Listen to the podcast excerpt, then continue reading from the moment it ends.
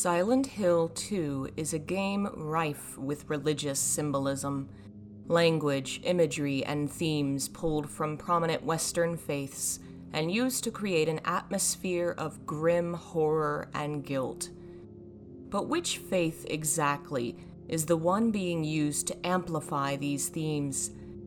Other games by KCET would heavily rely on Western religious imagery, specifically Christian imagery. Crosses are in abundance. Churches appear in multiple games. But those very obvious, overt images are not present in Silent Hill 2. There are smaller references that are easily missed in the background of the game. So, what faith is most represented in Silent Hill 2? In the very first scene of the game, the player sees James standing in a bathroom. It's hard to see what's written on the walls, but there are multiple religious references graffitied across them. There are two quotes from the book of Job, a Christian text, but not only a Christian text. And in the back corner, a strange image appears a drawing surrounded by Hebrew text. This image has long interested Silent Hill fans, and I too have wondered what it was and if it had a real world connection. Various fans online have traced this image back to two different sources a text on demonology called the Dictionary of Demons, and a Jewish text on the Kabbalah by a noted Jewish scholar. I was able to trace it back to its original source a Jewish amulet kept in the Heichal Shlomo Museum of Jewish Art in Israel. It is, in fact, not the Christian faith that is central to Silent Hill 2's themes, but Judaism, and from it the game pulls on text and imagery to create a narrative about sin and punishment, and another, more subtle story about unjust suffering at the hands of an indifferent God.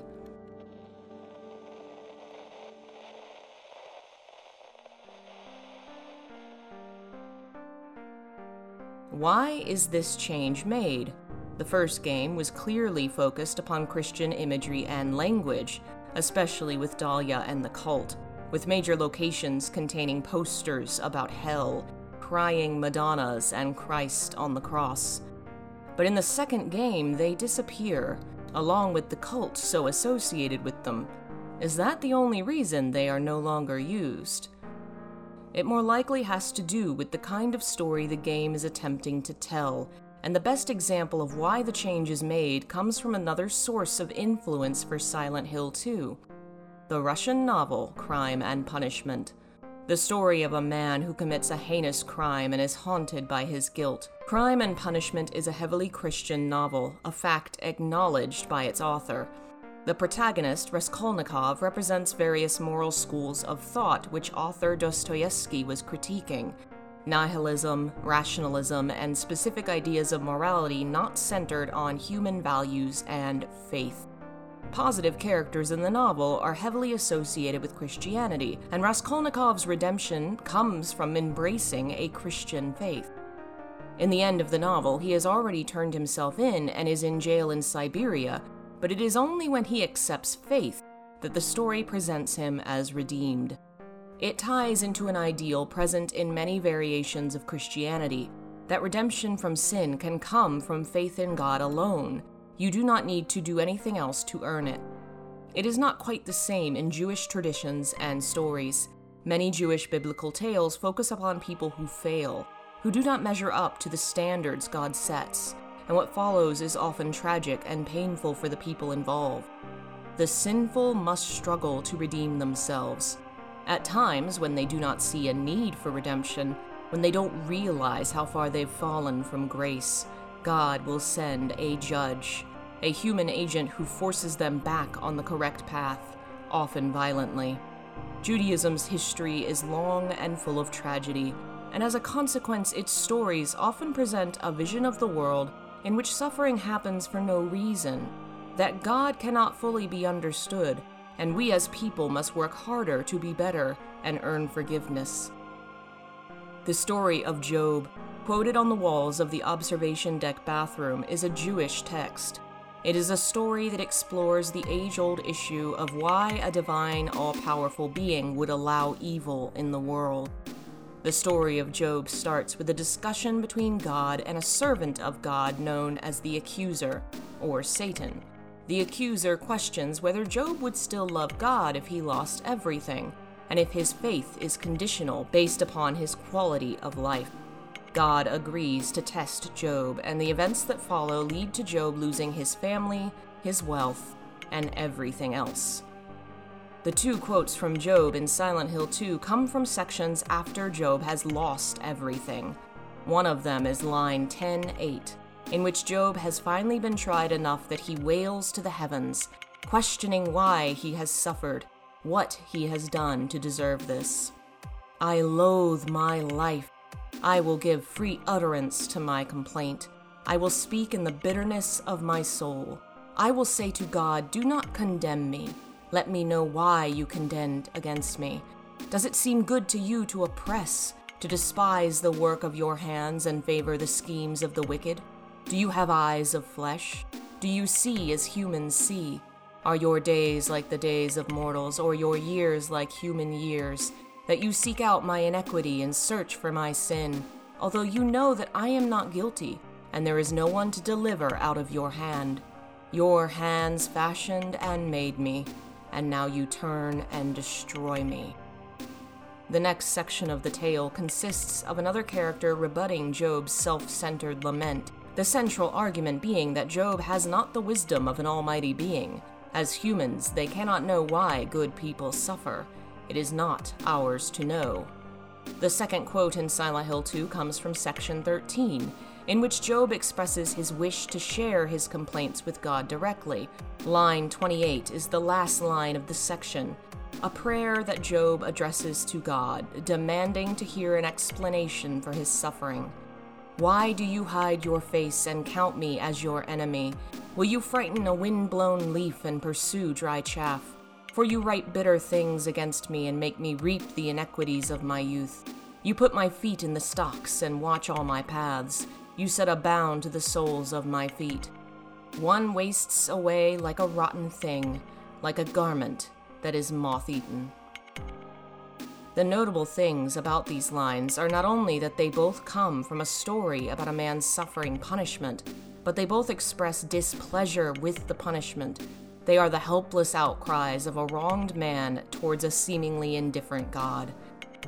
There are some pointed hints at who these lines are meant for, and they make it clear there are two narratives at the heart of Silent Hill 2, not one. Is it James being referenced here? He is being punished for certain, but he is no Job. He is not an innocent man wrongfully tormented. He is not a blameless victim crying out, demanding answers. Once he remembers the truth, he never laments his punishment or asks why. He knows why. Is he the character that is created and destroyed? Is he the one that is moth eaten?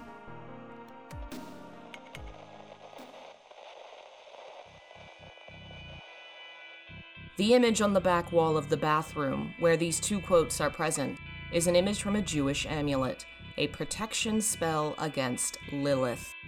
The central figure taken from the amulet is the drawing of Lilith herself, the demon who preys upon pregnant women and children.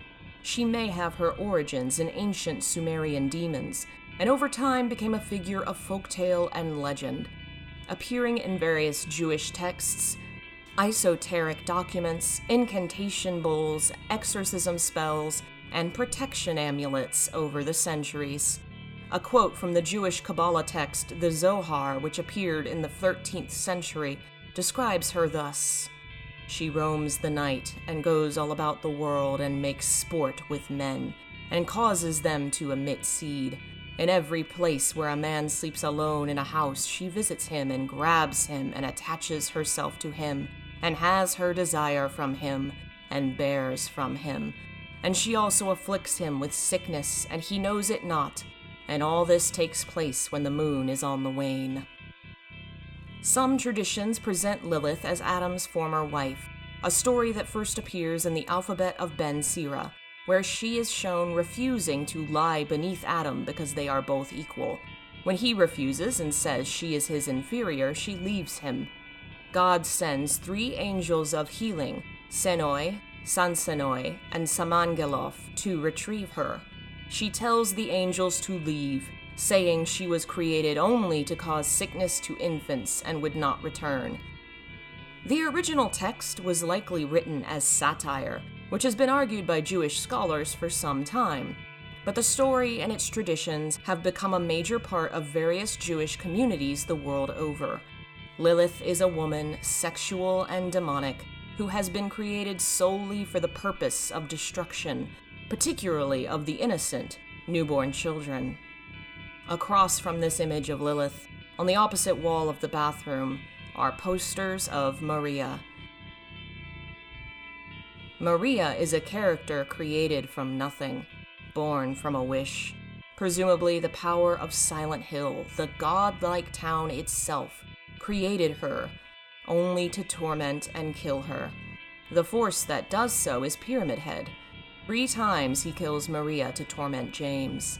But this torment is done to further James's redemption, to lead him to the truth. Pyramid Head and Maria are both helping James reach the truth, though Maria is ultimately also a temptation, a distraction from the final goal. Maria is who is referenced in these stories, the figure created to suffer, the innocent, the Job of Silent Hill 2. Pyramid Head is the judge, a figure of punishment who uses violence to lead James back to righteousness, and I've long discussed how these themes seem drawn from ancient Jewish biblical tales of judges. Maria, too, pulls upon Jewish tradition, the Lilith who tempts men, created to be killed despite being innocent of wrongdoing. Her final suffering, hung upside down, recalls the punishments medieval Jews suffered in parts of Europe in which they would be hung by their feet until they were forced to convert. There are many threads in Silent Hill 2's narrative that may tie into Jewish themes and images. How likely is it a Japanese team of developers chose to draw upon Jewish themes? It's very likely, just as likely as they might choose Christian themes. Perhaps more so in this case, since the translator and script editor who worked very closely with the Silent Hill 2 team was Jewish himself. Thank you for listening to this week's Silent Hill Symbolism. If you like my work and want to support it, please consider becoming a member of my Patreon or YouTube. You can also buy my books on Ko-fi, or you can follow me on social media and join the Discord to keep up with all my projects. Thanks again for listening. I'll see you all next time in Silent Hill.